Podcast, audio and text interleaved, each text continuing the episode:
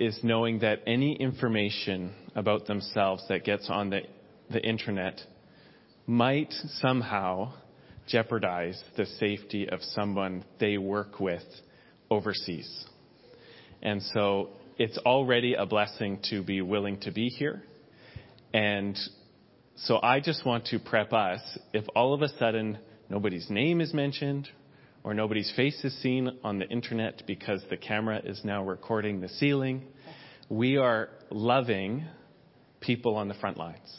That's why we're doing this. And so um, our speaker is now free to do whatever he, she, or they wanted to do. I see, see, see. And uh, why don't we just pray together as a church and bless this time, all right? So if we want to bow our heads together ask God to speak.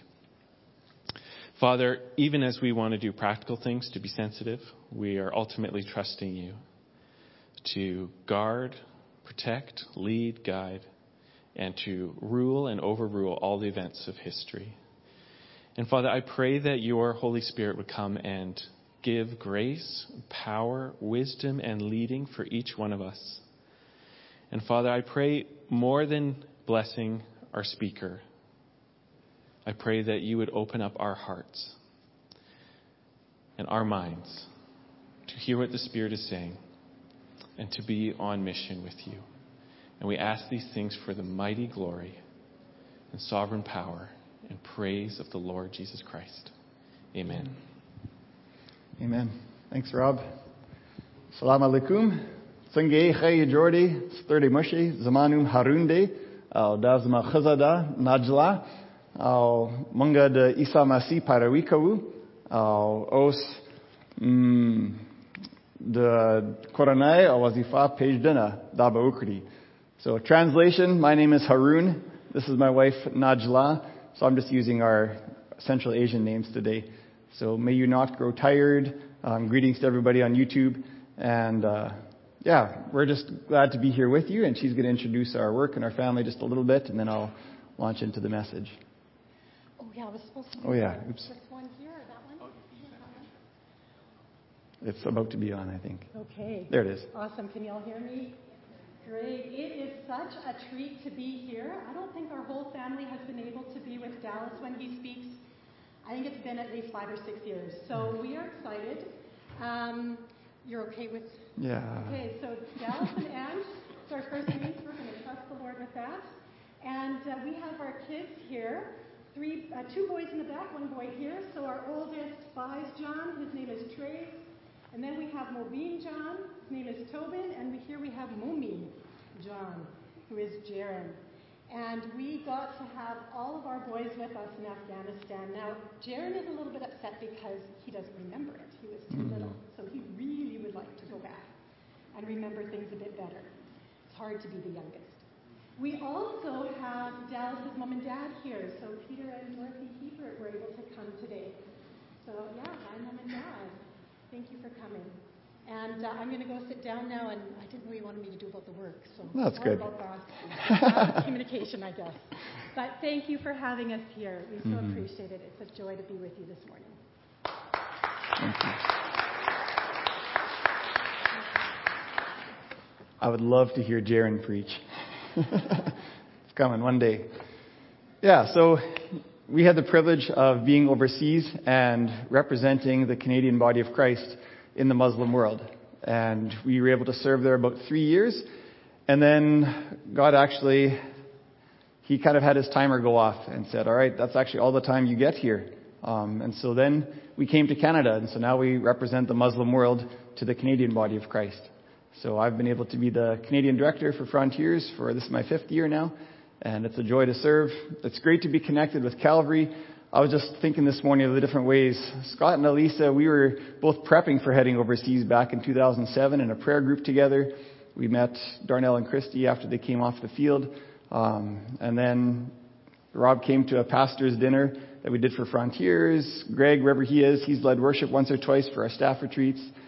Darian helped lead and host a joint youth event that we did with YWAM here in Steinbach with Frontiers. And I've chatted with Matt a few times. Kelsey's fixed our van by now, and I met Shar. We used to be neighbors 25 years ago together. So all kinds of cool stuff going on here. More connections up ahead, I'm sure. So I know Salt and Light is all about family, and I just want you to know that our family is experiencing family in connection with Calvary. It's a huge blessing. And this is off my notes, but so I'll go over here. But uh, you just look at any family. My own kids, they don't always get along. Maybe we're the only family like that. But we don't all think the same. Good thing is that's not what makes us family though, right? We've got a common birth. And I would just say same thing for church. It's the exact same thing. We don't all think the same. If we did, most of us would be unnecessary, right? We need diversity. So we've got to have people that want to wear masks or don't wear masks. We've got to have people that see theology a bit different. That's part of the important diversity that is part of the body of Christ. So I just want to say that. What unites us? We've got common birth, don't we? And most importantly, we're heading in the same direction. We're going to glory together. We all have hearts focused on the Father and His love for, the, for us. And when we all focus on Him, what happens? We're all facing the same direction. We're all moving in the same direction. That's God's plan for unity in His body. So I just want to bless you with that family experience this morning. All right. Next Saturday is our Frontiers online fundraiser, and the theme is miraculous multiplication. And so that's on my mind. It's on my heart. I want to kind of gear up for that. I hope a bunch of you are able to make it to the fundraiser. It's going to be super encouraging. And I'm going to talk about multiplication today. So I've got a question for you. Now, I don't normally carry an apple around in my pocket, but today I did. How many seeds are in this apple? Any guesses? All right, I'm looking at you. How many seeds do you think are in here? Let's yell it out. Ten. Ten. That's a great guess. But your sister has a guess too. Let's hear it. 18. 18. Awesome. So you're both right. Because I can't actually check. Right? I have no idea. In fact, the only way that we can find out how many seeds are in this apple is if it goes through a crisis. We've got to cut deeply into this thing. And only then do we find out what's inside of it. And so that can kind of lead us to another question. What's inside of you? You've got character, personality, you've got vision and dreams. There's past decisions you've made, there's future decisions you're going to make. You've got positive potential. You have negative potential. Right? All this stuff is inside of each one of you. And the only way we find out is as we go through crisis. That's when we see our responses, our reactions. That's the way we really see what is inside of us. Crisis is tough. It's never convenient. Crisis doesn't play nice. You can have accidents, job loss, health troubles, death. All of us have experienced it in some way or another, and we're super familiar with crisis in 2020. It's a buzzword.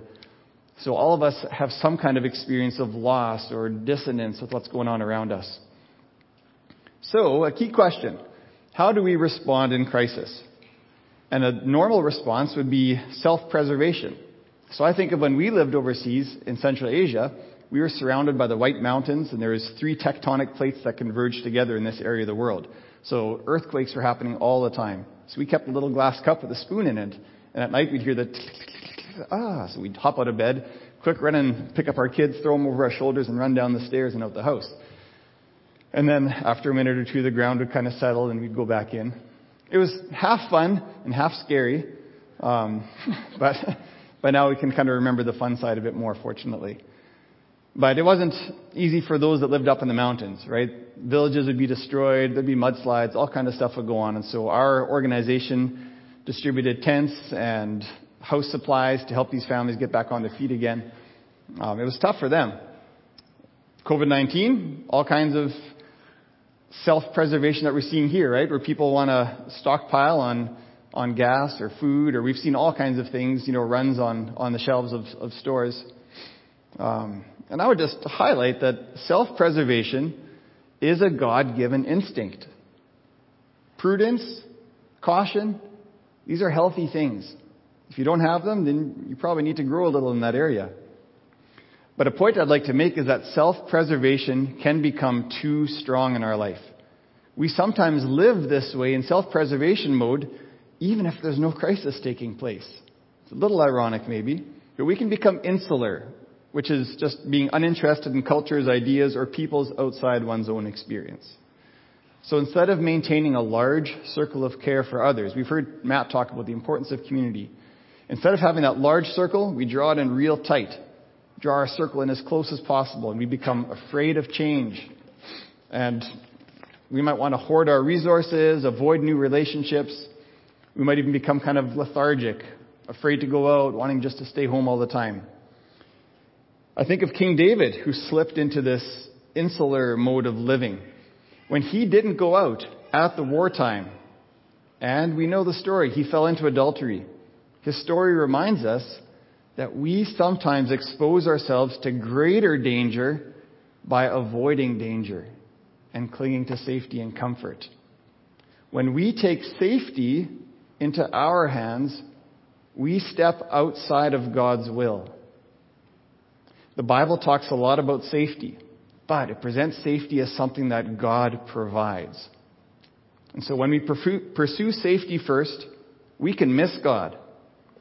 When we pursue following the way of Jesus first, then He takes responsibility for us as we walk through the world. And it's a dangerous world. And we might not experience safety. How in the world would Jesus have gone to the cross if God promised us perfect safety as one of His children? No. Danger sometimes is inherent in the life of a follower of Jesus. Jesus often spoke to this insular life of self preservation. Matthew 16. Then Jesus said to his disciples, If anyone desires to come after me, let him deny himself and take up his cross and follow me. For whoever desires to save his life will lose it, and whoever loses himself, his life for my sake will find it. So Jesus understood a lot about passing from death into life, about embracing death and what it meant. So here's a key verse for this morning. This is John 12, 24 to 25. I tell you the truth, unless a kernel of wheat is planted in the soil and dies, it remains alone. But its death will produce many new kernels, a plentiful harvest of new lives. Those who love their life in this world will lose it. Those who care nothing for their life in this world will keep it for eternity. Now, there's no way that makes sense, except that we know that it's true, right? Jesus is so often counterintuitive. You've got to let go of your life to finally find it. This is the gospel. So if I would sum everything up, I want to say today, instead of preserving your life, die to yourself. Then God can cause, can use crisis to bring multiplication. God is all about multiplication. He's doing it in the Muslim world. I'm going to share about that. He wants to do it here too. And He brings it as we let go of our lives and we let Him just fill us with His life. So God is a multiplier. I want to root this point in Scripture. Multiplication is a sign of His blessing. I've got a bunch of examples I'm just going to zip through here. So, God commands Adam, be fruitful and multiply. He tells the same message to Noah. He gives a special promise to Abraham and that exact same promise to Hagar. I'm going to greatly multiply your descendants. There'll be too many to count. Isaac meets with the Lord, Genesis 26, and hears, I will cause your descendants to become as numerous as the stars of the sky. That's multiplication. A few verses later, we see that when Isaac planted his crops that year, he harvested a hundred times more grain than he planted, for the Lord blessed him. This multiplied harvest was a sign of God's blessing. Into the New Testament, Matthew 13 we see how Isaac's experience foreshadowed what Jesus taught. Remember the story of the farmer scattering seeds all over the place? Listen to this. Still other seeds fell on fertile soil, and they produced a crop that was 30, 60, and even 100 times as much as had been planted. The seed that fell on good soil represents those who truly hear and understand God's word and produce a harvest of 30, 60, or even 100 times as much as had been planted. So these good soil people are marked by this blessing of multiplied fruit in their lives. Maybe that's us. I hope it is. Luke 6:12. We read, Jesus went out to the mountain to pray, continued all night in prayer, and when it was day, he called his disciples to himself, and from them he chose 12, whom he also named apostles. Jesus intentionally investing into these people who are then going to pass that teaching on to others. Matthew 13:33. The kingdom of heaven is like the yeast a woman used in making bread. Even though she put only a little yeast in three measures of flour, it permeated every part of the dough. And so I did some advanced research on the internet, and it tells me yeast uses the sugars and oxygen in dough to duplicate itself every 90 minutes by a process called budding. During budding, a mature yeast cell puts out one or more buds, each bud growing bigger and bigger until it finally leaves the mother cell to start a new life on its own as a separate cell. So Jesus says this budding out process is a description of the kingdom of God. So think about the yeast as you listen to Jesus a number of chapters later talking about the Great Commission. Think about the yeast here. Therefore, go and make disciples of all the nations, baptizing them in the name of the Father and Son and the Holy Spirit. Teach these new disciples to obey all the commands I have given you. This is a perpetual cycle of obedience that the yeast budding shows us. As disciples go out to make disciples, to make disciples, to make disciples. So, I think probably my favorite way to say it is Jesus has called us to be makers of disciple maker makers. So keep that phrase in your mind. God is a, what's that? All right, so Jesus has called us to be makers of disciple maker makers, right? Because we want disciple makers, and they should be making disciples, and we should make these types of disciples, right? It's confusing, but we're going to drill in on this a bit. All right. So, next chapter has another miracle. Five loaves and two fish feeds 5,000 people. And in case you missed the point, the chapter after that has the same miracle done on a different day to a different group with seven loaves and a few fish. And then one bonus for the financial analysts out there, Jesus gives us an amazing return on investment example. And this is in Matthew 19. Peter said to him, We've given up everything to follow you. Full investment. What will we get? Jesus replied, Everyone who has given up houses, or brothers, or sisters, or father, or mother, or children, or property for my sake will receive a hundred times as much in return and will inherit eternal life. So tell me if that doesn't beat 1.75% interest. God is a multiplier, and these examples show how he desires to multiply his blessing to us in love and through us to multiple others. But how does multiplication come? I think that's a key question. Does it just happen on its own? And I don't think it does. We see quite a pattern if we look at all these examples where multiplication comes through emptying. Emptying can be many forms stress, sickness, difficulty, pain, loss. All of us have tasted it in some way or another. But we always see emptying preceding multiplication. Let's zoom through these here. So with Adam, the earth was declared formless and empty beforehand. Noah, he had to spend, what was it, 100 days? No, I think it was more than that. Yeah, he had an entire year where he and his family were confined to this ark. Hagar got this promise after Sarai severely, harshly treated her. And Abraham, after God's command to sacrifice his only son. Isaac's hundredfold harvest was significant because it happened during a famine. The sower in Jesus' parable faced frustrating results in three out of those four areas that he was casting seed. Jesus choosing 12 disciples was after a night spent in fasting, solitude, sleeplessness. Yeast only multiplies if you punch it. You gotta knead it.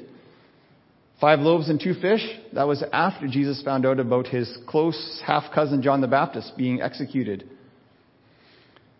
Seven loaves and the few fish, well, that was taking place in a remote location where for three days, or after three days, they had totally run out of food, and Jesus knew that these people had lost strength to the point where they would faint if they tried to make it back home.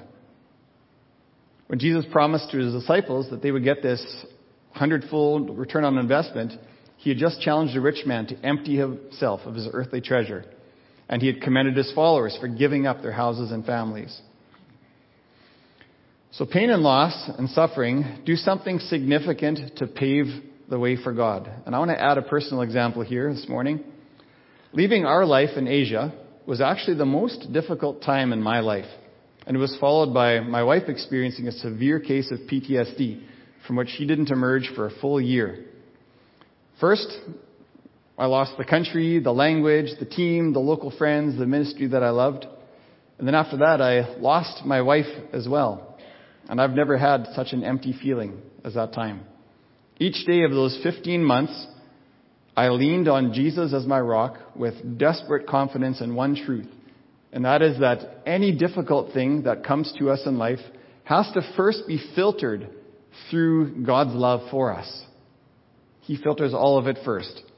And that was that enabled me to stay confident to still trust in God through what I was experiencing.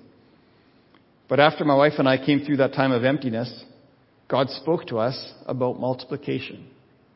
So I was at our international conference and a guy came up to me and he said, I just wanted to share a word that I feel like I got from God for you. It's, it's fruitful.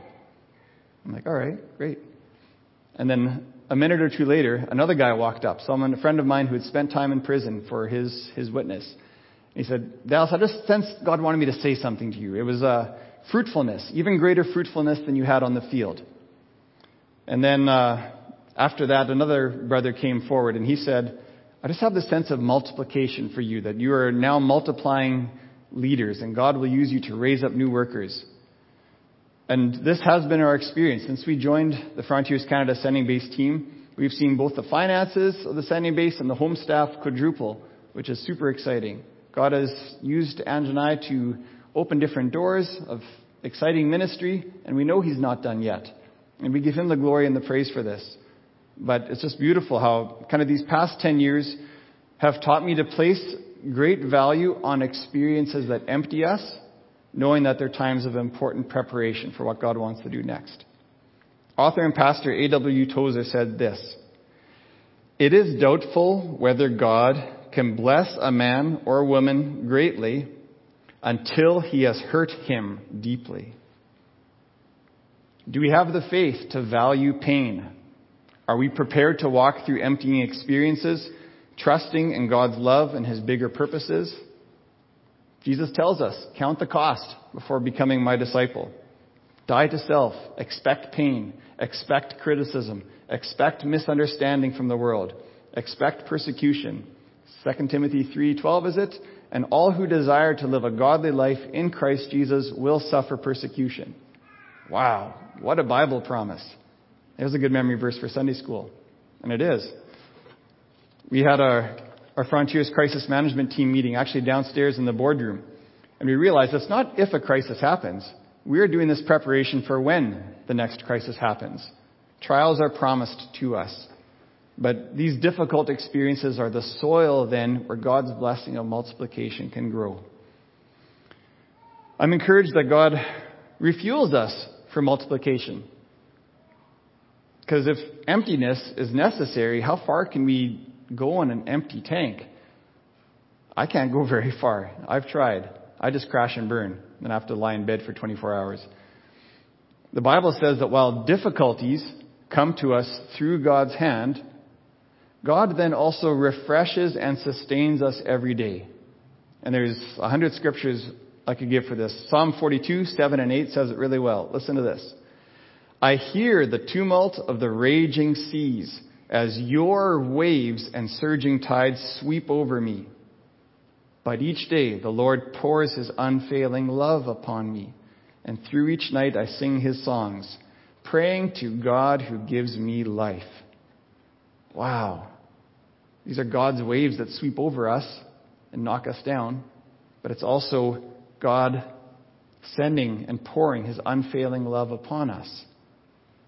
There's a mystery there, but this is how God works. I remember God gave me a waterfall image a few years ago. And I just kind of took this. I was with my son Trace together, and he ended up drawing a picture for me. Not this one, but it's a few feet over on my wall from where this picture is. Um, and I just took this as a real image of God's unlimited grace and love. Right? Waterfalls don't end. They just keep pouring and pouring and pouring. It's refreshing. Um, and so my son and I went to Thailand a few years ago, and we found this picture in the in the bazaar and bought it and brought it home. Psalm 23 verse 5 is another is a verse that kind of goes along with this image. David says, "You prepare a banquet for me, where all my enemies can see me. You welcome me as your honored guest, and you fill my cup until it overflows." So David paints this picture of of this cup of blessing that God just overflows his love into. you. And what's fascinating is, is this kind of in that setting of all the green grass and the still water? No, he shifted the camera, and now the camera is looking at David surrounded by enemies. This is where that overflow of blessing is experienced. In the middle of battle, God means for us all to be engaged in spiritual battle. And in this battle, we will experience His grace and His love constantly. If anything, battle gives us the context to appreciate His grace and His love so much more. If you're not in battle, you're not going to appreciate God's grace nearly to the same degree. So, do you need refueling? I just want to give you a real direct invitation here to just pause and let yourself be filled up by the river of life. Jesus is the water of life. He wants to flow into each one of your hearts this morning, right now. And I don't need to do anything fancy for that to happen. You just tap into Him. It's something you can just reach out by faith. You can receive that water of life. Do it every day. Don't miss out a day if you haven't dipped in the river of life, if you're not getting refreshed and renewed. So when we're fueled up for multiplication, receiving His grace and His love and His Holy Spirit is filling us, what's next? What does multiplication look like? So I want to share a few stories from our teams in the Muslim world just to encourage you to build your faith. Our Canadian field workers are joining Frontiers workers from 30 other sending bases, serving in 60 countries in the world.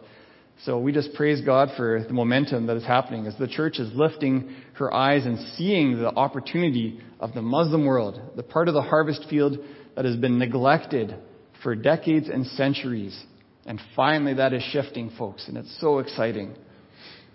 I love Darnell's illustration where, and it's so true. Where are you going to go in some of these countries and these areas to actually find out about Jesus? Oh. But this is God's plan. That's why this one task has been given us to go. You can see the 30 countries here that have the lowest percentage of population of believers in there. And of these 30 countries, 27 of them are Muslim. So if you're kind of scratching your head and wondering, where should we send the next workers to? I hope this is pretty clear this morning. You can kind of see the red dots are where unreached peoples are. This also overlaps with the Muslim world. Yes, many Hindus as well. It's an important strategic area. The biggest religious and unreached group in the world is the Muslim world, 1.8 billion. So this is the edge of the harvest field. And just to let you know, 80% of missionaries actually go work in Christian areas of the world, not where lost people are in the same way. So that's something that I think we can shift with one simple thing, strategic obedience. So let's send workers to the areas of the harvest field that need workers today. All of our teams on the field are working together for one thing, and that is to pursue movements of disciples and churches. So, what exactly are movements? On the next slide, you can kind of see our international director just kind of pointing out this, this to us in a group. I like this example of so movements are just disciples of Jesus coming forward through multiplication, not just through addition. That's the simplest way. I like this example of multiplication by Cru. If you led a thousand people to Christ every year for 36 years, wouldn't that be awesome? Imagine that. How many people would you have reached with the gospel? The answer? 36,000. That's more than Steinbach. However, if you led three people to Christ, discipled them, and trained each one to reach three other people, and everyone that was discipled in turn reached three other people each year, then when we multiply the process out over 36 years, the number of disciples becomes, it's not 36,000, it's bigger than that. 1,048,576. So that's exponential growth. This is multiplication. This is Jesus' plan. Multiplication was built into the Great Commission, right? It's making disciples. But what's a disciple? It's someone who obeys Jesus. Well, what does Jesus tell us to do? He tells us to make disciples. So that means every disciple is then necessarily also making disciples, right? And those disciples are also necessarily making disciples because they're also obeying Jesus. That's the mark of being a disciple, obedience. So Jesus has an awesome plan, and it totally works. We just got to tap into it. All right. Three example stories from Africa, Middle East, and South Asia. First one Kevin and Tracy in Africa. They've had a fruitful ministry, powerful move of God's Spirit, but then they got kicked out of their creative access country. So now they live just across the border, And they brought in a shipping container a few years back of 5,000 Arabic Bibles to send into the believers across the border. So they bring in church leaders every three months for training, and not just ministry skills, but also practical skills. They do something called dentistry and discipleship. And so they're training these pastors in pulling teeth and in multiplication oriented ministry. So good. And so now they've had a, a new group started out this year, and the past graduates are helping to teach. So that multiplication is happening. And Frontiers Canada right now is helping them to bring in a container of 32,000 Bibles to equip the emerging local church movement that's now multiplying, and there's four generations of believers there. So, an interesting statistic is 80% of movements are started by other movements. And so, in this area, this one tribal group has now reached out and planted churches in three other tribes around there. And just one year, they saw 16 groups multiply to now over 80 groups. And so this is Acts 12:24 in real life. But the word of God grew and multiplied. It's happening, folks. Very exciting. Second story, Simon and Jenny in the Middle East. And I'm changing names and these aren't all real pictures. Some of these are just random Google photos. So Simon and Jenny served in one country. They saw several come to faith, but new believers were just bringing inquirers to them because they were like the foreign experts at bringing people to Jesus. God actually shut the door in that country for them. So they had to move to a new region. And At that time, they attended a multiplication training. At that training, they learned when you think about your vision, ask, what do you want to see take place and what's it going to take? And Simon said, I realize that if Jenny and I are the center point and everyone has to come and bring people to us and come to know Jesus, this is not going to happen. So they adjusted their approach. After lots of trial and error, they're seeing multiplication happen. So here's one example of how lives are changing. And I've heard him tell this story personally. They met a family of Syrians who had been blockaded in one area for three months. They were eating twigs, grass, half starved. Their oldest son had been killed during that time. Both parents had major PTSD, and they didn't have any possessions. And so our Frontiers team was able to help them with food, blankets, mattresses. They did healing prayer with them, walked them through the grief process, and they started studying the Bible together. Now, their son had leukemia since he was six years old, and God told them to spend a lot of time in focused prayer for that son to be healed. So one day, they went and took their son to the doctor to get full testing for leukemia. They got some funding for it. After 13 years of their son having leukemia, he had no hair on his body. And the father said, Simon, I feel really optimistic. I feel God has healed my son. And they weren't believers yet. So Simon asked, What makes you say that? Well, the last time you guys were praying for my son, I saw this bright light. I wasn't sure if I was tripping out of my PTSD medication. I saw this bright light around him and I heard this voice saying, Your son is healed. So we got a full CAT scan and full testing, and on the way back home, the doctor called and said, The testing is fine. This boy has no leukemia anywhere in his body. Oh, so the dad starts singing and yelling, Praise God. And Simon responds, Well, you know what this means, right? Yes, we've got to tell everybody. And sure enough, the family began sharing. And it became infectious among all their friends and their family. So this one family has now multiplied to between three and four hundred people studying the Word of God in groups together. And over half of them have made a decision to enter God's kingdom together. God's just moving through them in a mighty way. Third story, Richard in South Asia. He started ministry in one Asian country and kind of, he did self as strategy. He was a passionate evangelist, right? People just come to people and form Bible study groups, and he led six Bible studies every week. But eventually he was kicked out of the country, and all the groups dissipated. There weren't local leaders in place. Everything centered on him. But he met another agency worker, sat down, drank tea with him, and this agency worker had some local pastors there. One of them had, I think, 5,000 churches he was overseeing. The other local believer had only 2,000. It was kind of like, come on, you know, get going. and this just totally changed his mindset. And so he took some training in multiplication ministry. And just fast forwarding a little bit here. 2 Timothy 2:2 is a key verse. You've heard me teach things that have been confirmed by many reliable witnesses. Now teach these truths to other trustworthy people who will be able to pass them on to others. And so they came to say, we're not going to be satisfied until we see four generations of believers making disciple maker makers. And so a year after that, they had 250 groups meeting together. And when I emailed this guy last, there's now more than 400 groups meeting together. I think next slide maybe you can go to. So God has just done amazing things in this area. So is multiplication only for the Muslim world? Well, good thing is it's not. There's different things that kind of make multiplication happen. And you can go and one more, I think. And one more. Sure. Let's go there. All right. I'm not going to dig into them. I think I'd rather save that for another time. Um, but I do want to highlight that each one of us can be fueled for multiplication too. Some questions that you can think about. Maybe some of these will resonate with you. Have you died to yourself? Is your life on the altar? Are you wanting nothing but God's very best plan for your life? It's going to look different for every one of us. Do you see God as a multiplier who wants his church to be fruitful and multiply? A God who loves to bless us lavishly and do exceedingly abundantly above all that we can ask or think? Are you abiding under the waterfall of God's personal deep love for you individually and just letting that refuel you and fill you up?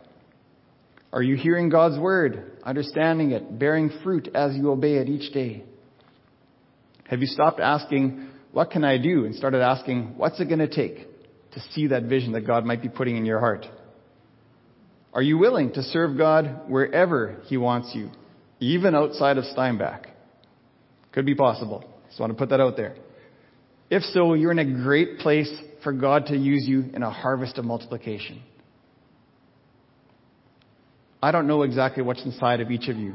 I'm not going to cut any of you open this morning. But God knows. And there's difficult things that are allowing these gifts and calling to blossom and emerge in each of you. The key is that living a multiplied life is not about self-preservation, but rather a life of self-abandonment as we die to self and embrace the life of Christ. So, how are you investing to be fruitful and multiply? For some of you, it might mean learning more about God's global plan for His church, or maybe supporting a missionary family. For someone else, it might be prioritizing discipleship options. For others, it might be saying yes to exploring what does it look like to serve overseas in another country where there's no church presence yet. So I just want to finish up with four invitations to you, just to encourage you, equip you further. First one, we've got our Frontiers Fall Fundraising event. It's going to be super encouraging, the stories that are shared. Our former international director is there. One of our field leaders is there. You're going to love the stories. You just got to go to frontiers.ca to sign up, and it's happening this coming Saturday evening. There's some cards at the table in the back. Second, you can sign up for our Frontiers newsletter. We send three out every year. It helps connect you to what's happening in the Muslim world. It'll inspire your prayer life, and it'll challenge you personally too. And whoever signs up gets a chance to win a book called Muslims, Christians, and Jesus, which is a great intro to loving Muslims and ministry with them. Third thing, perspectives. I get to talk to lots of people who are dissatisfied with their life spiritually. They're hungry for more. They know God has made them for more, and they want to tap into that. I can think of no better course than perspectives that equips the church with this awareness of what has God called us to. I love it because it's balanced. It doesn't tell everybody to just go out overseas. But there's space for God might have you here, He might have you there. Location isn't nearly as important as our commitment to obey Jesus. It's about obedience and fruitfulness, not location. God's going to worry about where He puts you. Just be obedient and fruitful, and He's going to guide you. So I encourage all of you to sign up for Perspectives. But you can't, because it's already half full. So I hope you're all racing to the Going Global folks and saying, hey, sign me up.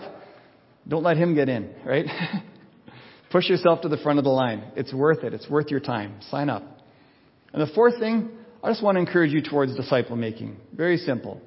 Talk to the ministry leaders at the back. Plug into something happening here at Calvary. Don't head out overseas if you're not making disciples here at home. But invest yourself in it. It's a different perspective. When you see someone, you're not just seeing that individual. You're seeing the disciples that they might make and the disciples that they might make.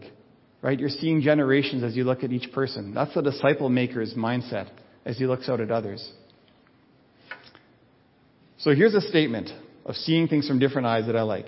It's not about asking how many seeds are in the apple, but how many apple trees are in the seed. That's the perspective of multiplication. How many apple trees are in each seed? That's what we're looking at. I think that's what God is calling us to today. So I want to close in prayer. If you want to bow your heads.